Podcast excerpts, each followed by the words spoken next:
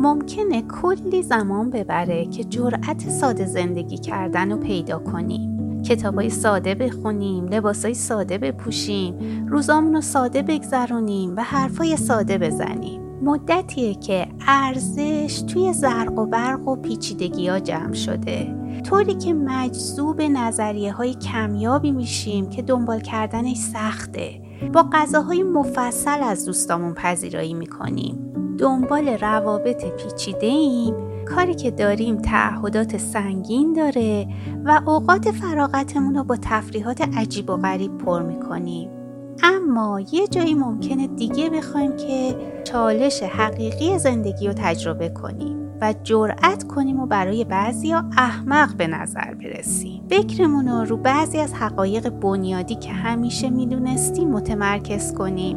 تقویم کارامون رو اصلاح کنیم. هرچی راحتیم بپوشیم. همون غذاهای ساده یا که وقتی تنهاییم دلمون می‌خواد بخوریم جلو بقیه هم بذاریم. فقط با آدمای رو راست در ارتباط باشیم. به جز یکی دو تا کار ساده که ازش لذت می‌بریم مثل رسیدگی به باغچه، دوش گرفتن، پیاده روی کردن بقیه اوقات روزمون رو تا حدودی آزادتر کنیم. کتابایی رو بخونیم که می‌فهمیم و بی پرده حرف دلمون رو به عزیزامون بزنیم و بهشون بگیم که اونا همه چیز ما هستن و اگه نباشن چقدر دلمون براشون تنگ میشه.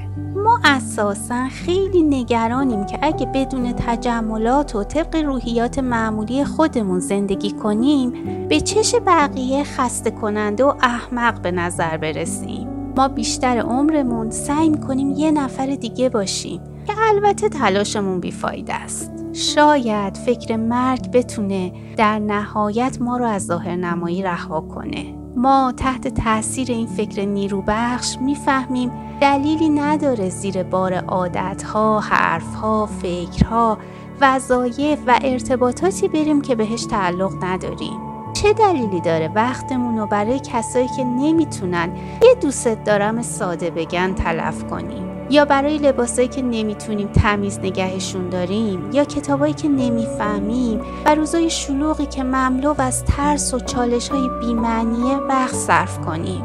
در نهایت جرأت پیدا می‌کنیم ساده لوح و احمق به نظر برسیم. ممکنه حتی به یه آدم فهمیده و باشعور تبدیل بشیم که احتمالا از همه پیچیدگی ها عبور کرده و این وقتیه که هنر رو راست بودن، انتقال سریح احساسات، قابل پیش بینی بودن و عجول نبودن رو یاد می‌گیریم و دیگه هم اهمیت نمیدیم که به چش خیلی از آدمای دیوونه کسل کننده به نظر برسیم.